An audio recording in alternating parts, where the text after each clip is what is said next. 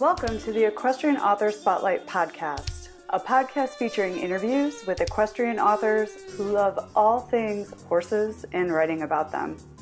In each episode, you'll hear inspirational stories from horsebook authors, including writing advice and marketing tips to help you write your very own horsebook.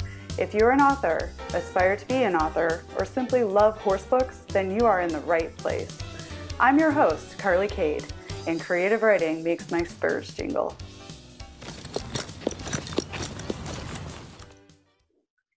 Hi, everyone. Welcome to the Equestrian Author Spotlight. Today, I am so excited to have author Laura Wolfe on the show. Hi, Laura. Hi, Carly. Thanks so much for having me. So glad to have you here. So, uh, to kick things off, I'm going to read your author bio so people have a little bit of background on you, and then we'll get into the fun part, which is obviously the interview. So, here we go. Author Laura Wolfe writes psychological suspense for adults and young adults. Her YA mystery Trail of Secrets was named as a finalist in the 2016 Next Generation Indie Book Awards, first novel category. Barn Shadows was shortlisted in the 2018 Chanticleer Paranormal Book Awards.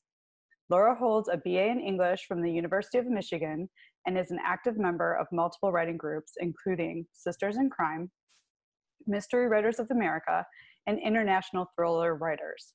She lives in Michigan with her husband, son, daughter, and one spoiled rescue dog.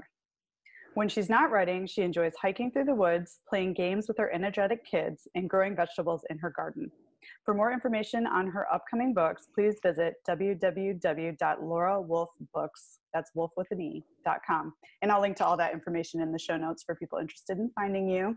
So I'm what's really cool is we are both from Michigan. I think you're from Milford, is that right? No, um, actually I'm from from the Detroit area and I live in Ann Arbor now. Um, oh. I used to live in Milford. We moved to Ann Arbor two years ago. Okay, so when we first started talking, um, you know, you mentioned uh, we've we've worked together several times over the course of our author journeys, and you mentioned That's that right. Milford. I grew up in Clarkston, which is not far from Milford. Uh-huh. What is so crazy is my dad lives in Ann Arbor. So oh no know, way, I didn't know that. Yeah, That's so, so great. Michigan people are really cool. uh, so I'm I'm really excited to have you on the show today. I've I've loved your books. I I love your horse stories, and I just wanted to you know you. kind of gradually move into the interview by by asking you, and this is a biggie, a biggie first question, but you know what inspires you um, to feel like your your very best self? So yeah, for me, I think uh, to stay centered, I, I really need to take some time for myself, um, whether that's just um, some quiet time or taking a walk in the woods or hanging out with um, even just sitting with my kids. And it just definitely need time to organize my thoughts before I can sit down and, and write something that makes sense. Um, as far as writing goes, anytime someone tells me they read my book or enjoyed it or liked it, that totally inspires me to keep going and and uh, keep writing more stories. Oh, that is the best feeling in the world when someone says, I couldn't put it down. When is the next one coming? It is. It's the best. That's a big honor as an author. And, and I see why people would reach out to you and say that because your, your books are very intriguing and Oh, thank you so much. Mm-hmm. So, you know, that being said, I understand, you know, needing to recharge and kind of calm down. And I think as, as writers, we're a little introverted. Would you, would you say that's right? I, well, speaking for myself, I definitely am. Um, but I think that is a common trait among a lot of writers. That yep. uh, I think because when you you internalize all of these things, you have to get it out somehow. So the easiest form for a lot of us is to write it down. Absolutely. Uh, we like to hide out behind our computers and you know, type, type our feelings and thoughts and make them into these these beautiful stories. Um, so going back to writing books, like what you know excites you about about writing and writing books. Be, you know be, obviously you talked about an outlet to express yourself you know and, and, put those feelings out there. What excites you about writing your mm-hmm. books? Sure um, i like to start with uh, like an interesting premise or something that's unique and then think of the the what if behind that. So like for example with trail of secrets i thought what if uh, a girl went out on a trail ride at a horse camp and her horse came back without her and no one ever knew what happened to her what if nobody could find her and then it's kind of like a challenge to write an entire manuscript about that. And um, because I love mysteries and I like to keep people on the edge of their seat, I thought, uh, you know, that was a good premise, and I like thinking of other scenarios similar to that. And you have a childhood story that actually helped you when you were pulling together your your trail of secrets and in all the books that follow, right? Can you talk a little bit about that? I do, I do. So when I was growing up, I went. I actually went to a horse camp um, with my cousin, who's a good friend of mine, and she's my same age. And it was uh, a place where we could just go and ride for a week. It was a sleepover camp, and um, we just thought it was heaven you know you just rode horses and groomed horses all day long um, so when i was writing trail of secrets and barn shadows and now the third book um, it takes place at a horse camp and um, i did draw some memories. I mean there's some clear differences. The horse camp i went to is actually at that time i rode western so it was western riding. Um, and then in my book it's i switched over sometime in my writing career to writing english. So the horse camp in my book is a hunter jumper type riding academy. But um but i did draw a lot of memories and inspiration from those experiences back from my childhood. Um although i did nobody went missing. Thankfully there were no missing girls and uh i did not see any ghosts. So the the character the main character in my book has the ability to sometimes see ghosts. Um so that's another thing that did not actually happen. And, that's, and, that's, great. And you really touched on something I think um, for people to understand. You know, we are writing fiction, but where does experience come from right? It's from things that you've known and touched and done. And so a lot of you know our our experiences around horses wind up kind of helping us formulate our stories even though it's not real you know like we write from our experience. So so you obviously did that in your uh, that's dark, so true. dark horse series. Right. I mean yeah i mean where where where else do you do it? I mean you can go and research things but i think that's what sometimes gives our book such an authentic feel is that we're we're writing from you know our experience with horses and how we feel about horses and and i think that's a really unique message yeah. that we deliver. Definitely. I think it it sound it comes off so much more real when it's something you've actually experienced yourself rather than just researching. And totally agree and then, so you are one of the lucky authors that gets to write full time. Can you tell us a little bit about how your life adventures led you to be able to, you know, to do that? And, you know, you obviously sure. have other experience in life. So let's talk a little sure. bit about that. Um, well, I have two kids also that are 10 and 12. Um, and before I had them and before I was married, I um, actually went to law school. So I was an attorney and then I transitioned into real estate. And um, when they were very young, when they were like toddler age, um, I had a hard time balancing the work and uh, working full time and taking care of them. So I, at, at some point, became a stay at home mom. Um, and that's when I started writing because I couldn't just sit there when they were gone. I had to do something and I, have always loved writing. I was an English major in, in college. So uh, that's when I first started toying with trying to write things. And uh, thankfully, I have a husband who's super, super supportive, both financially and emotionally. Um, and so that obviously I could not do this without him. Um, but it's been it's been wonderful. I have the flexibility in my schedule to still pick my kids up from school and to take them to all their activities. Um, so yeah, it's I'm very lucky and and but I love it. that's that's so exciting, and, and I think it's it's really important to be home with your children, particularly as they're young and growing up, and and to to have such a supportive spouse is is really important because it, it really takes something to be an author and it takes a lot of emotional energy to be an author and a mother you know in addition and then you know you add on a full-time job to that and it's just your brain can explode. So it's like, yeah, I don't know how other people do it, honestly. But I, I will say I do treat writing as my job. So as soon as my kids are, go- are out to school, um, I'm up at my desk and I, I write typically at least five hours a day, writing and revising. It really is my career.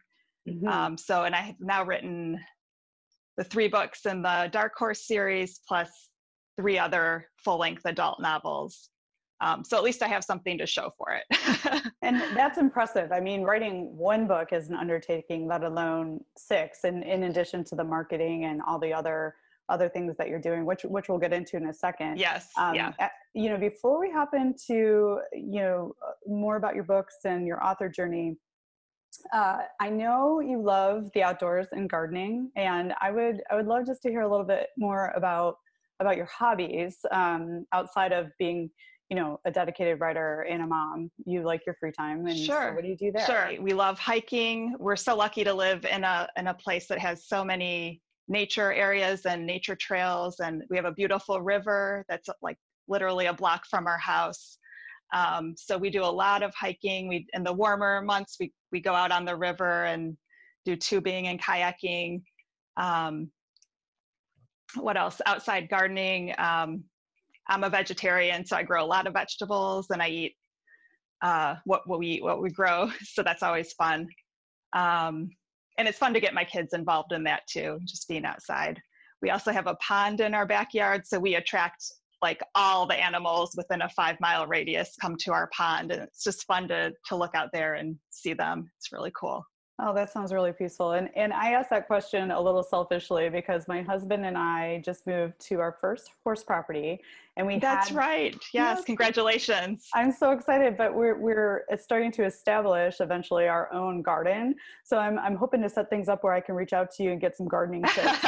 of course. Now I don't know what grows in Arizona versus Michigan. It's two completely different climates, but um, and my garden is only in the summer, so it's I've already put it to bed for the fall and winter this year. Oh, well, that's but that's, it is fun. That's awesome, and uh, you know, yeah, I've seen some some pictures of the amazing things that you grow out of that garden on your Instagram channel. And yeah, I put a lot of gardening and uh, dog pictures on Instagram for anyone who's interested. yes, you have a spoiled rescue dog. Tell us a little bit about. Yes. so Milo, my, his name's Milo. He's a black lab mix, um, partially trained and uh, very nervous all the time. I don't know why, because he's gotten everything he's ever wanted from us. But um, he is. I love having him. He's um, he sits by my side all day as I write, and he just keeps me company. And we take frisbee breaks, we take walks, and uh, yeah, there's just something special about about dogs and horses. Totally agree. I, I, mean, I, you know, my furry companions keep me company all day long, just like what, just like what you said. And it's just so, my heart like grows 10 times its size when I look over and just see them hanging out with me while I'm, while I'm doing my work. And it, yeah. and they do give you that break, that relief. Like sometimes if you're stopped or just need to get up because we can sit all day, mm-hmm. which is not healthy, right? So they have to go out and do their business. And so they give you a reason to actually get up out of the chair and move around a little bit, which is good for for your body. And Absolutely, get, get yeah, things moving gets, around. Gets, gets you moving. Take a break. That's right. So, getting back to writing, I am I'm really excited to have you on the show today because um, I'm interested in sort of in your journey. So, you which has been so incredible. Like you've had a lot of success with your Dark Horse Mystery YA mystery series, and and that's kind of what brought us together. Is you know I was interested in your books, and I read your books, and I love them. And yeah, I loved your your book too. it's been fun. I mean, what we're horse people. We love horses. Yes. Yeah. Yeah. If they're no, a main part of the fun. story, yeah. So it's it's been really cool working with you and and you're so positive and, and supportive and I really like that. And and but you published originally with a traditional publisher and i've been you know following you on your social media channels and watching what you're up to and you recently took the rights to your books back i was wondering if you'd talk a little bit about why and how that process looked and just share a little bit maybe before we hop into that too tell us about the dark horse mystery series just just give a little background there so people know about sure Sure. Um, so yeah, I'll start with just a little um, rundown of the Dark Horse series. So um, it basically centers around uh, a girl named Brinley who's a highly sensitive person, meaning that she uh, processes the energy in the world around her a little bit differently than everybody else. Um, so um, she's, as the name suggests, she's very sensitive and she um, can sometimes see things or notice things that other people can't, which makes her very good at solving these mysteries that arise every time every year she goes to this horse camp. Um, so the, the each book in the series is set a year apart from each other. So um, the first two year two books are a year apart, and then the third book she actually returns to Foxwood as a counselor or riding instructor um, as she's preparing to leave for college the following fall. The third book was fun to write because it was a little bit different dynamic where she was actually now in charge of a cabin full of girls where she had just been a camper the year before. The first, first two books were published with um, a traditional publisher, a small press in Minnesota. It was actually a really positive experience. Um, they did a lot of the things for me that at that time I didn't wouldn't have known how to do myself. They did the editing, they did the cover, they put everything together, they did some marketing. Um, I got to meet a lot of great authors through them. Um, and I had a three year contract. So my Trail of Secrets was with them for over three years, probably four years. Um, and then Barn Shadows was with them for the term of the contract as well. So um, when I started thinking about releasing a third book, um, my ter- the contract had been up for Trail of Secrets, and I went back and reread it. And I just noticed some things about my writing. Of course, as you go through the years writing, your writing improves, and mm-hmm. you. So I noticed some things about it that I really wanted to change, um, and just tighten it up, make it a little smoother, and um, it really wasn't worth their time basically to let me do that because it's a lot of work for them to make these changes to the books so we kind of mutually decided that if I wanted to go that route, then I would take the books back and then self-publish them. So um, that's what I did, and I made made the changes I wanted to make. Um, got new covers and wrote the third book. The last, you know, eight or nine months I've been working on that. So that's that's finally complete, and that one's coming out in January. So um, and those will I'll be the first two are already self-published, and then the third one will be also be self-published. Yeah, and that, and that's so exciting. I want to talk a little bit more about the book in just a second, but just um, a couple questions about uh, moving on from the traditional publisher. Did you were you required to revise the covers, or is that something you you wanted to do? Just give them an update, like the the contents. Yeah, I mean, I don't know how other how it would work with other publishers, but I yeah, had a pretty good relationship with the the publisher I was with and the cover designer. Um, so I just basically talked to them and they said, look, you can pay us um, a fee and keep the covers. But since I was revamping them and re releasing them, I kind of wanted to get new covers for them. Um, so I went to, I don't know if you know the website called Reedsy, R E E D S Y.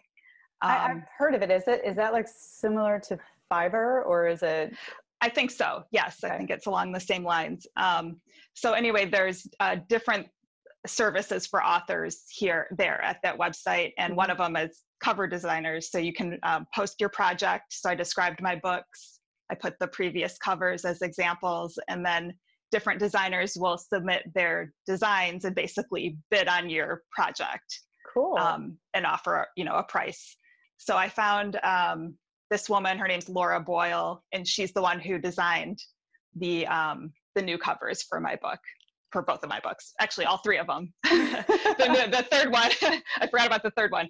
That one hasn't been revealed yet, but the cover reveal for the third book is happening in December, and um, that's actually the cover I love. Out of I love all three of them, but the third one's my favorite, so I can't wait to reveal that. That's very exciting, and and the the the redesigned covers are beautiful. I like I liked both versions, so that. That's Thank you. Yeah, I, I like the original covers too. I just you know when you re-release, I just wanted a fresh, fresh look. That makes total sense. I mean, and a lot of a lot of uh, a lot of people refresh their their book covers from time to time. So I think that makes a lot of sense, especially because you you know you're you're taking it into this this different realm. So, uh, why did you decide to go the independent publishing route this time with with the Dark Horse Mystery series? Um, well, because, like I mentioned, the changes I wanted to make, um, and then uh, once you have your books published with uh, a traditional publisher, another publisher doesn't usually they won't another publisher won't take it once it's been published unless it's a very extraordinary circumstance. So, um, so yeah, I just for, for this in this scenario it made sense that was to to do it this way Well, that makes a lot of sense. And, and thank you for clarifying that. I, am not sure that listeners who are interested in, in publishing a book would, would know that once they're published somewhere else, often another publisher wouldn't pick them up. But, but there is a way to, to get them back out into the world, and that is through mm-hmm. the independent publishing platform. So, independent publishing provides so much opportunity, which is really exciting. So, you could take something that you know back in the day wouldn't have another life and give it a fresh life again and and do the edits exactly. that, that you wanted to do. Yeah that's very and cool. i do like i do like the control too that it gives you. Um, for example with the traditional publisher I, I sometimes didn't know like they would put my book on sale and i wouldn't even know it was on sale. So it's like how can i market that when i don't even know? When it when you have control you know when everything is happening and um, you know you can make the changes like i mentioned you can change the cover or do different promotions. Um, i have it enrolled my books enrolled in kindle unlimited which was something i couldn't do with my previous publisher. So there's all those things as well. Yeah that's really great. And for people that aren't familiar with what uh, kindle unlimited is would you give like a little brief snapshot sure, of that? sure. Um, so it's a program run by amazon a monthly subscription um, basically, and I and actually I don't know the dollar amount they pay per month. Do you, do you know what that is? I'm I'm not sure. From what I understand, it's uh, per page read, and there's like this global fund. Oh no, yeah, that. I'm saying the readers who subscribe to it. I, oh. I, think oh. they pay a monthly fee. That's right. That might I'm so I don't know, but I do know you can get it. You can try do a trial for free for a month. That's right. Yeah, you can. You can do a, a trial for free. Uh, but anyway, the reader subscribes to it, pays a monthly fee, and uh, can read any book that's enrolled in Kindle Unlimited for free, basically. Mm-hmm. And the author on the other end gets paid per page read. Um, it's a very small amount per page read, but if enough pages are read, I think it does add up over time. Mm-hmm. And it, you know that actually makes a lot of sense. To you know, the cool thing about Kindle Unlimited is you can dabble with it, and I think it's like a 90 day term. And then if you're mm-hmm. not satisfied with the the results, you can take it out of the program. So it's just a different way to experiment with with book sales. And you know, they keep saying that uh, the future is subscription based. So you know, it's it's pretty neat to be able to go in as a reader who devours books like I do, you know, and, and read anything and everything, right. You know, for free with that subscription. So right. That's exciting. Right. And I'll make sure to link to that in the show notes. Oh, okay. You can go find you. um, so you know, moving moving a little further in, um, let's talk about your your third book. You already kind of gave us a little preview about um, you know Brinley has started to to grow up and she is now in charge of her cabin. Can you talk a little bit about um, where you're taking the series and you know when the cover reveals in december so when can people get their hands on the third book? Sure.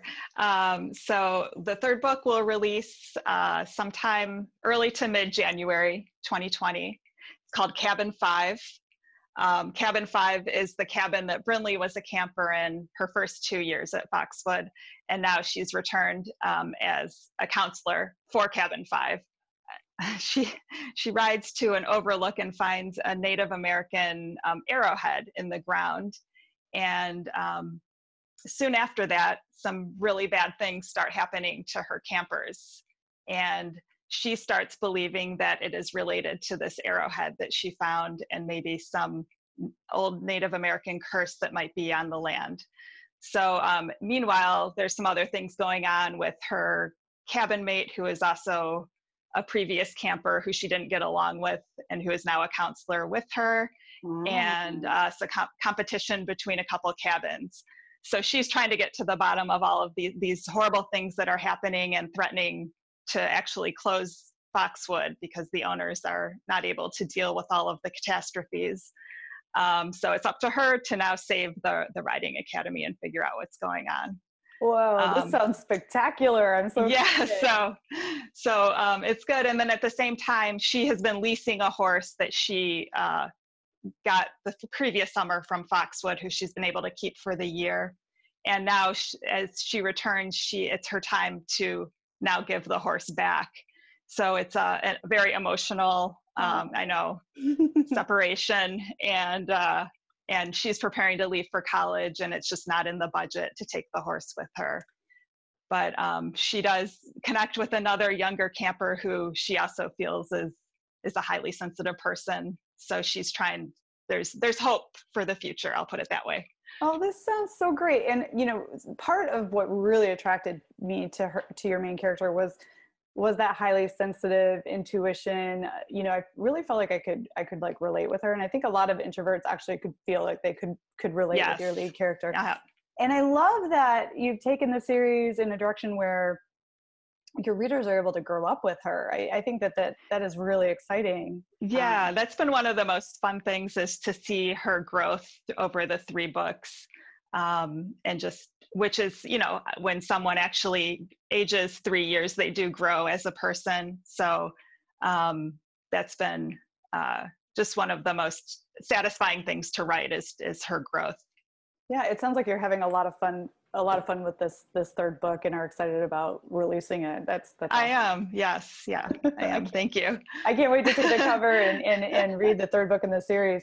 And here's something really exciting for your readers if they don't know about it. I and I didn't know about this. I actually learned about it when I was galloping around your your website and your very thorough, beautiful blog. Um, I found out that you have a short story. Could you tell us a little bit about that short story and uh, where readers can find it and, and how they can you know continue with the series?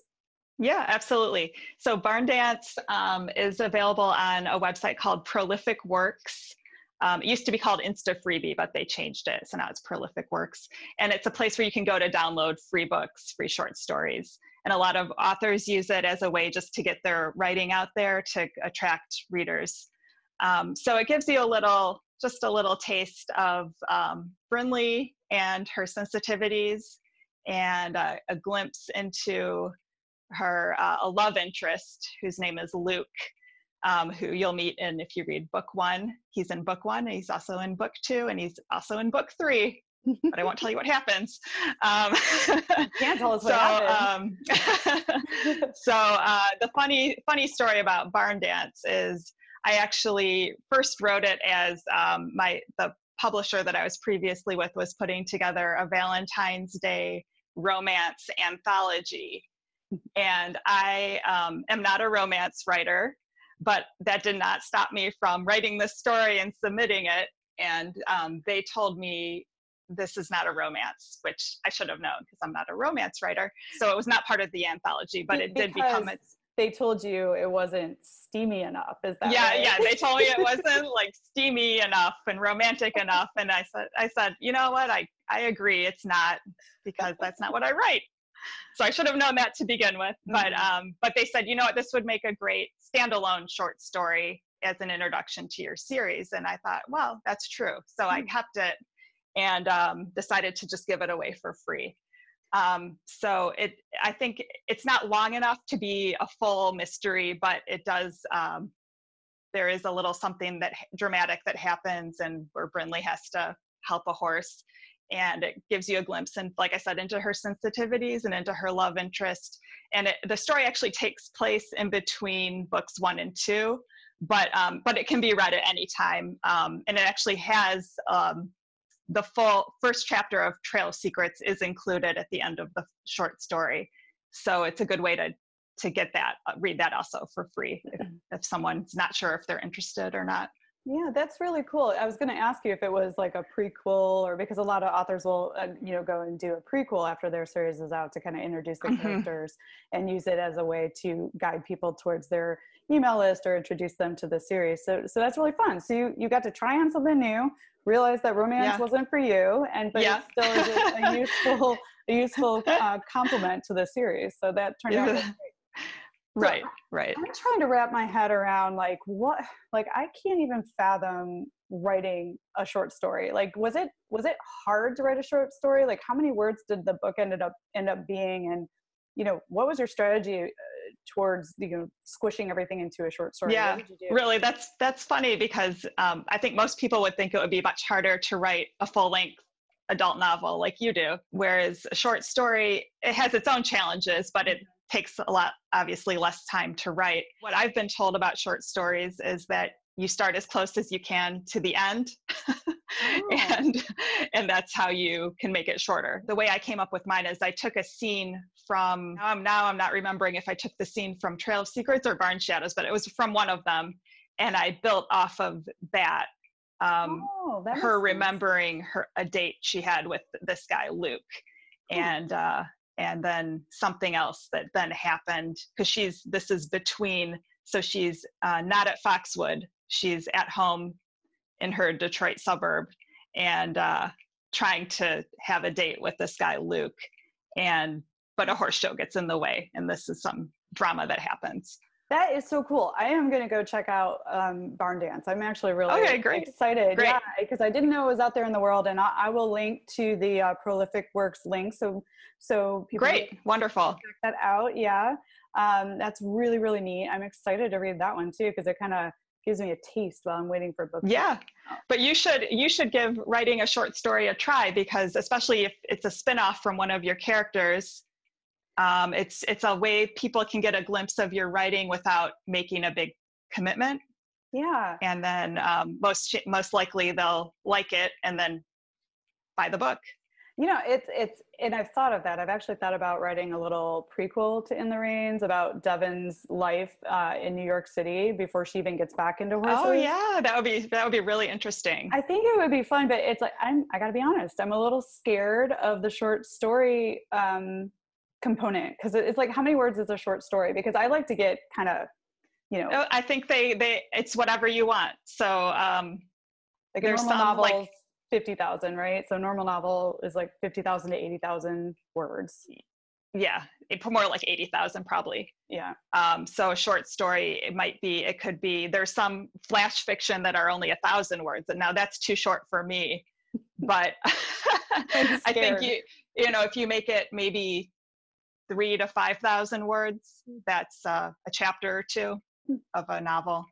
That's pretty, that's like really cool and exciting. I'm to get, I'm inspired by this conversation. I'm totally to check out Barn Dance, but you know, the, I, I'm also to like do my thing and do, do a little research about like, how do you structure a short story and, and, right, and right. you know, what that looks like. But that, that's really cool. And that's an amazing marketing strategy, right? To, to introduce people to your work like you said so cool very cool i think yeah it's an easy easy way to do it yep yeah i'm still scared though but i'm going to try it let's talk a little bit about prolific works uh, you know a couple authors that i've already interviewed have mentioned using this and really liking this as a strategy to build their email list like what is your experience um, been with that and and why did you decide to strictly do barn dance as a as a free giveaway rather than you know offering it that way, but then also maybe publishing it. Prolific Works is is super has been super easy to work with. Um, you uh, you just upload your short story in whatever format they ask for and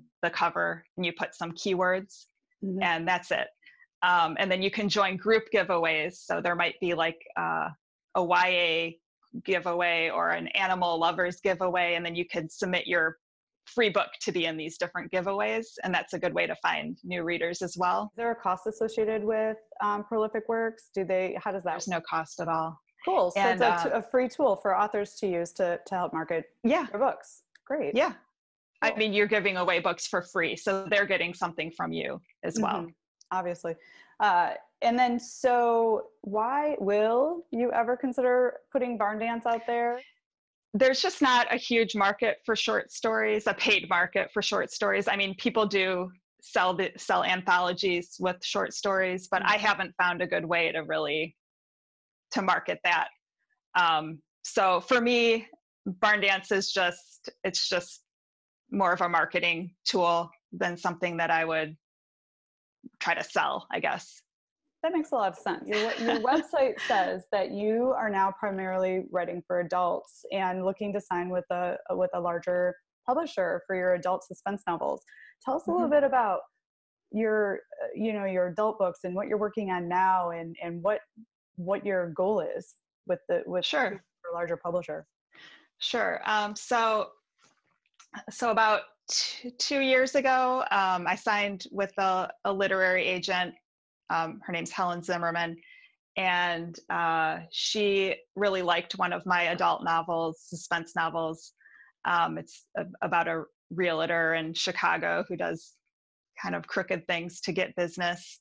And um, uh, so she took that under her wing. And then uh, since then, I've actually rewritten it based on some feedback we got. Um, so she's now out there now marketing it again for me. Um, but in the meantime, I've written two more uh, adult psychological thriller suspense novels, um, which she is also representing and and shopping around for me. It's what I've learned is that it's painfully slow process. so I, it's been a lesson in patience for me. Um, and the only thing I can do is just to keep writing and and hope that one of them will hit, and then that should lead to the other ones getting out there as well.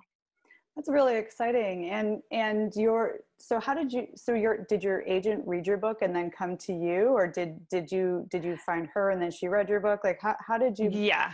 Yeah, so I um, I qu- I sent query letters to a bunch of different agents describing my book, mm-hmm. and then sending them. They all require different things, but um, so let's say some require the first 25 pages, or some might ask for the full manuscript and then if they're interested they email you back and ask for to read the whole thing um, so so she did and she read it and she said she loved it she signed with me that's exciting. So so that's great feedback initially on you know on the next adventures in life. And then and then so now yeah. she takes your books she represents your books. What is what has that journey been like? Like how, how does it work your connection to the agent and the agent connecting to the publisher? Like how does she she do that for so, you? So um, yeah so a lot of people i don't think realize that as an author you can't just send your manuscript to penguin or simon and schuster. They only take manuscripts that are represented by an agent she she takes it she helps me polish it or whatever needs to be done and then she sends it out to the different publishers that um, she thinks it would be a good fit for. So then, and then it's it's usually a waiting game then to to either, you know, either for good news or for feedback on what you could improve on it. So, um, you know, and then if they don't hit, then I I'm learning the next step might be to then go back to maybe either a smaller publisher or you know there's always the self publishing option which i'm exploring now with the with the horse books Mm-hmm. So that which is really exciting. You've got a whole you have a whole bunch of avenues that you can explore. Yeah. So yeah. let me ask you, dream publisher. Like where would you just bounce out of your boots to see your? Oh my gosh. Oh my gosh. Uh, any any of the the bigger ones. Winding up at any of them would be would be. Yeah, any of them. I'll take yeah. any. Good luck there. Did you find uh, the transition from going from writing for you know young adults to writing for adults challenging, or what? How was your experience with that? In some ways, I find uh, writing for adults easier than writing for young adults because um, I don't have to worry about language or different situations that people might find themselves in um, I don't have to worry about you know, offending somebody or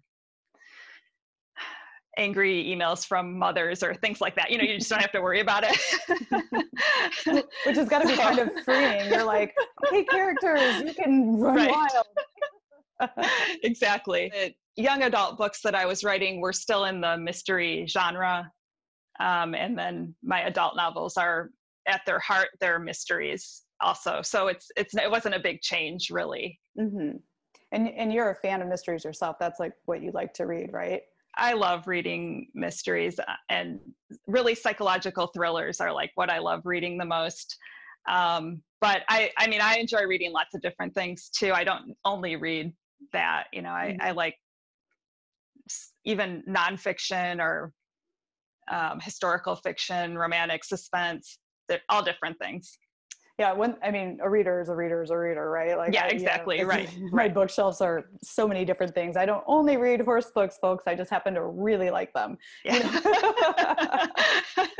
well the great thing too about connecting with other authors is that authors are usually readers as well um, so it's a great way to get your work out to more potential readers and then discover mm-hmm. um, new authors Absolutely. So. I mean, some I have been recommended so many great books from my author friends that it's like I'm always like, oh my gosh, this book. Uh, I just interviewed um, a horse photographer. Her name is Shelley Paulson, and she does a lot oh. of like commercial work for um, like Farnam and um, Nutrena and uh, SmartPak. She, she does like all these great horse pictures, but she Uh-huh. recommended some books to me that really started our friendship um, by this guy. His name is Cal Newport, and he talks about it's really helped my author work. You might like these books. Um, they're called Deep Work, Be So Good They Can't Ignore You, and Digital Minimalism. Digital minimalism really goes into like how um, you know social media and all these di- distractions going on around the world actually keep us from doing our best work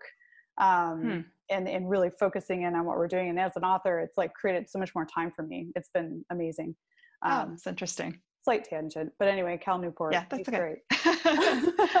Um, so so you you have a lot of experience. You have um, you know you're you have you're going the independent publishing route. You're working with an agent and um, looking at larger publishers. You've worked with a smaller pu- traditional publisher.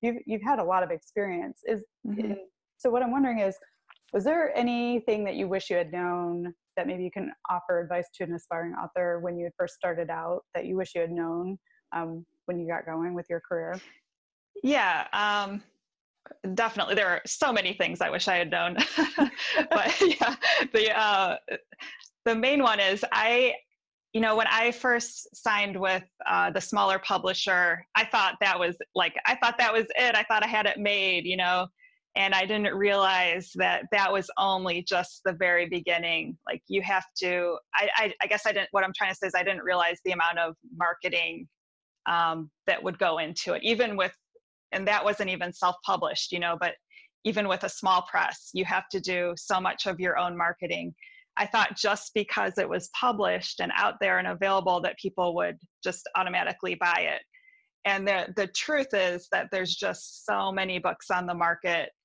um, that it's they get lost if you're not out there promoting and marketing them um, so um, that's why doing things like this is really great Mhm. and social media um, other and the prolific works thing i mean you just always have to be out there letting people know about your books um, otherwise people can't buy a book that they don't know exists that's is right. what it comes down to Yeah, so I, you know, I think I think that actually surprises uh, a lot of people to hear when they hear that even even when you are um, with a traditional publisher, there's a lot of the marketing work kind of falls falls to you. They help, of course, but but a lot of a lot of it falls to the author's shoulders to Mhm. to maintain that. Okay, so so I thought that this was really cool. You uh, wrote a wrote a post on your blog that your uh, your novels, a lot of your novels were all written or started anyway in November during NaNoWriMo. Would you talk a little bit about NaNoWriMo and how it, it helped you get these books going? but that's true i um, so national novel writing month for the, for people who don't know is um, it's basically a challenge to write a novel in 30 days um, and so it the idea is that it makes it easier for you than the idea of of writing this enormous manuscript.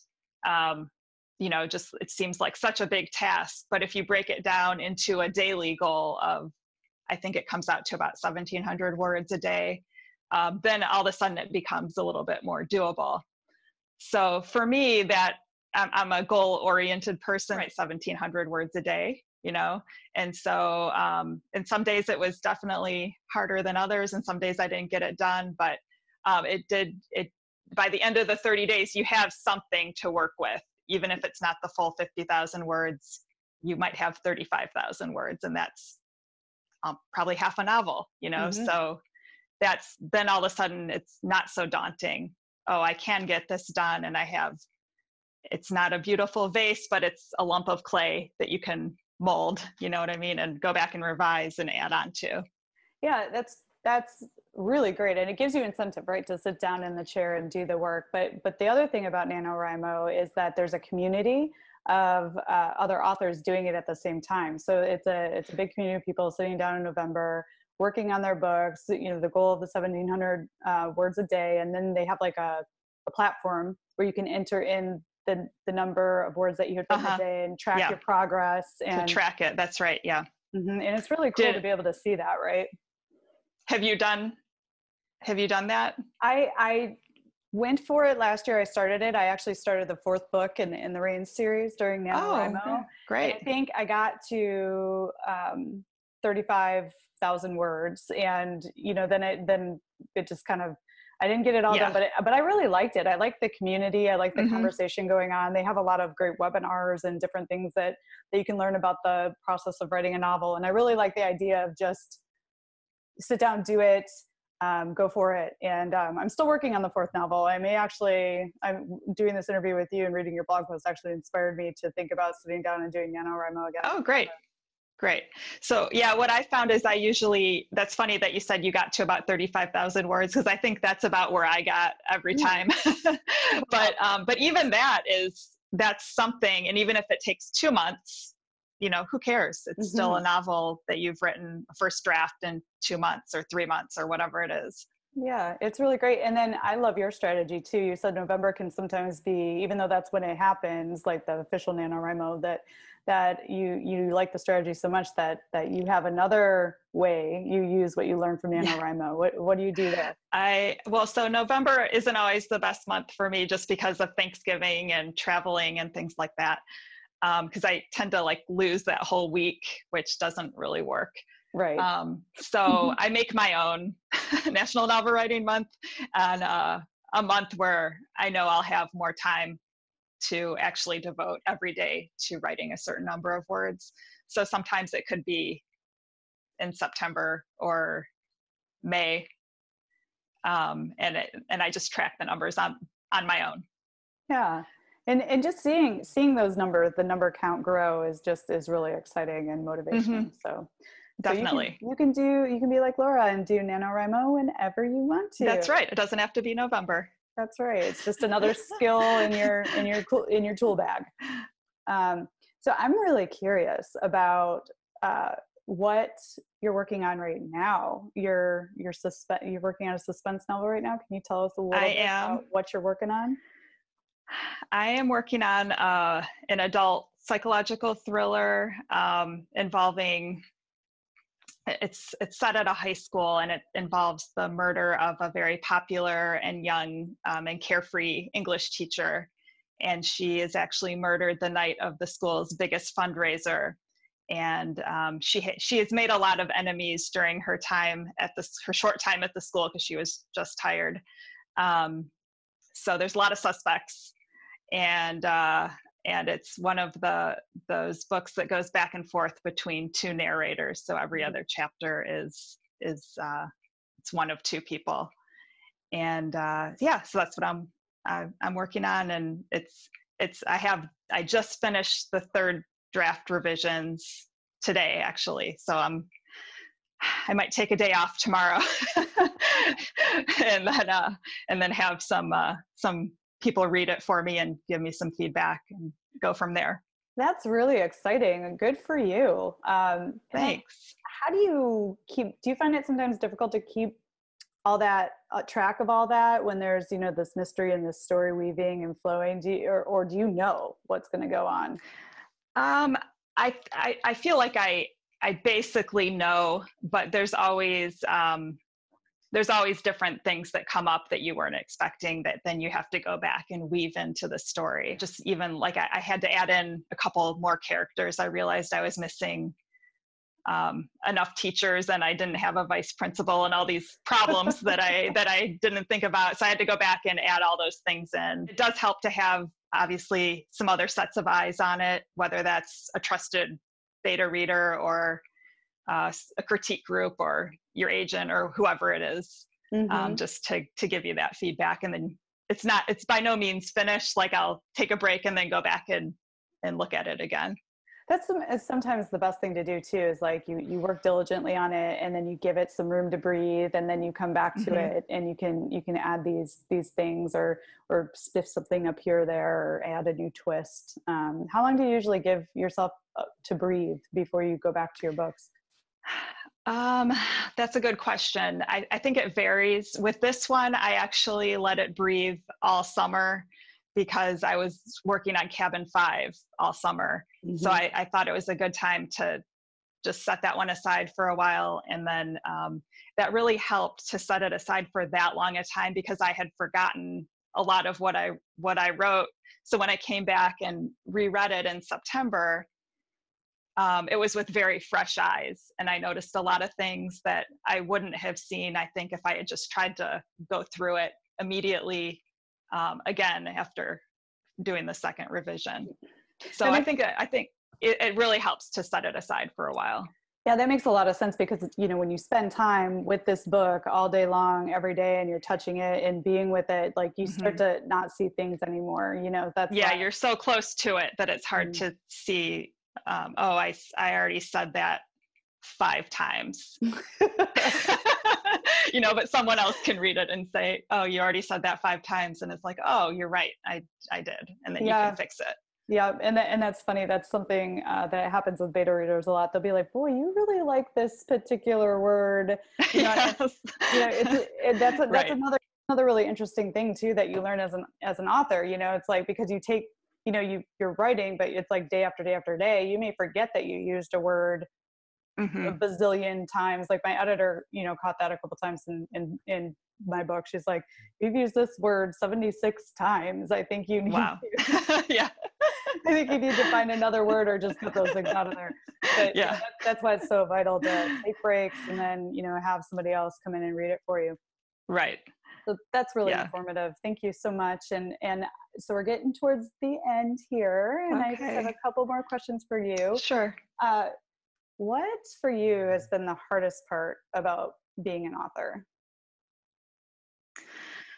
Oh, wow. I, I think probably just staying motivated. Um, it's just such a tough industry to break into and to succeed at.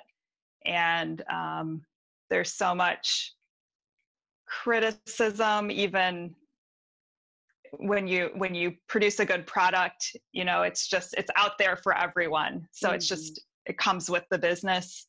Um, but yeah i think staying motivated in in a business that just takes so long especially if you're going the traditional publishing route like i'm trying to do it takes so long to actually reach the next milestone.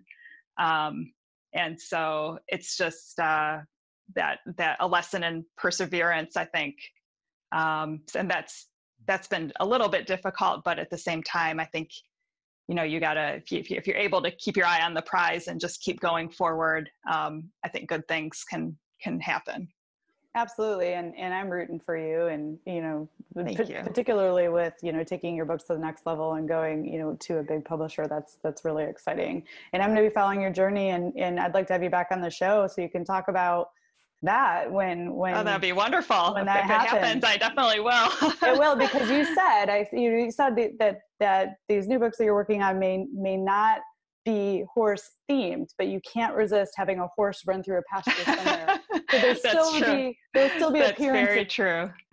Every one of my books has a horse somewhere in it. You can it's that's a challenge. You can find it.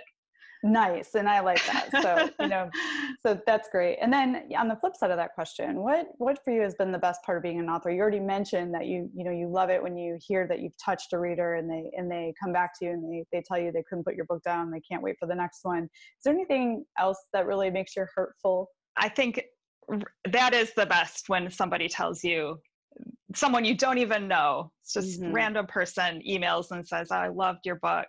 When's the next one coming out? That's that's the absolute best. I also love um, just you know because I, I have kids and i think they look they are impressed on some level that i have written these books and they're published. And so that makes my heart full that they're proud of me well, what, um, what a great example you are being for your children. Mom has a big dream and she's making it happen. I mean, what yeah. better role model could you possibly be than, you know, going after it? right i'm i'm trying so hopefully they'll they'll see that and and go after their own dreams that's great well you're already crazy successful you know you're just you're just going to the next rung you know what i mean you have a you have a full book series out in the dark horse mystery series and you know you've you've got all this great stuff going on so it's like you're only just going to continue growing and that's so cool Thank you so much. Oh, you're welcome. And I just wanted to say thank you so much for being on the show with me today. And I really appreciate you doing this and sharing your journey with us. And um, let people know where where they can find you. And I'll make sure to include those links in the show notes so people can get to you directly. But where can people find you in your books, Laura? Okay. Um, well, the the Dark Horse series is on Amazon. Um, and if you'll you'll put the link um, to that. But uh, Trail of Secrets is the first book. Barn Shadows is the second book, and then uh, Cabin Five will be coming out in January. Yeah. Um, and then my website is laurawolfebooks.com. And I'm on Instagram, L, what is it? L Wolfe Writes, and uh, Twitter at Laura Wolfe Books, and Facebook.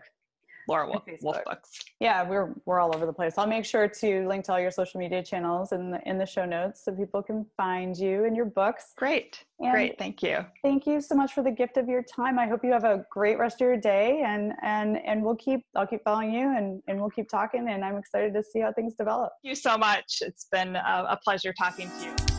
Thanks for joining us this week on the Equestrian Author Spotlight podcast. I hope you enjoy these Q&A sessions with wonderful equine authors who love all things horses and riding, just like me.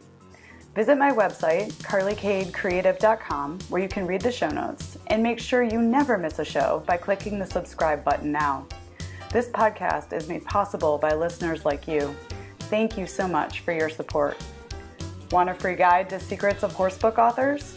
Gallop over to carlykadecreative.com forward slash wisdom to have author advice delivered instantly to your inbox.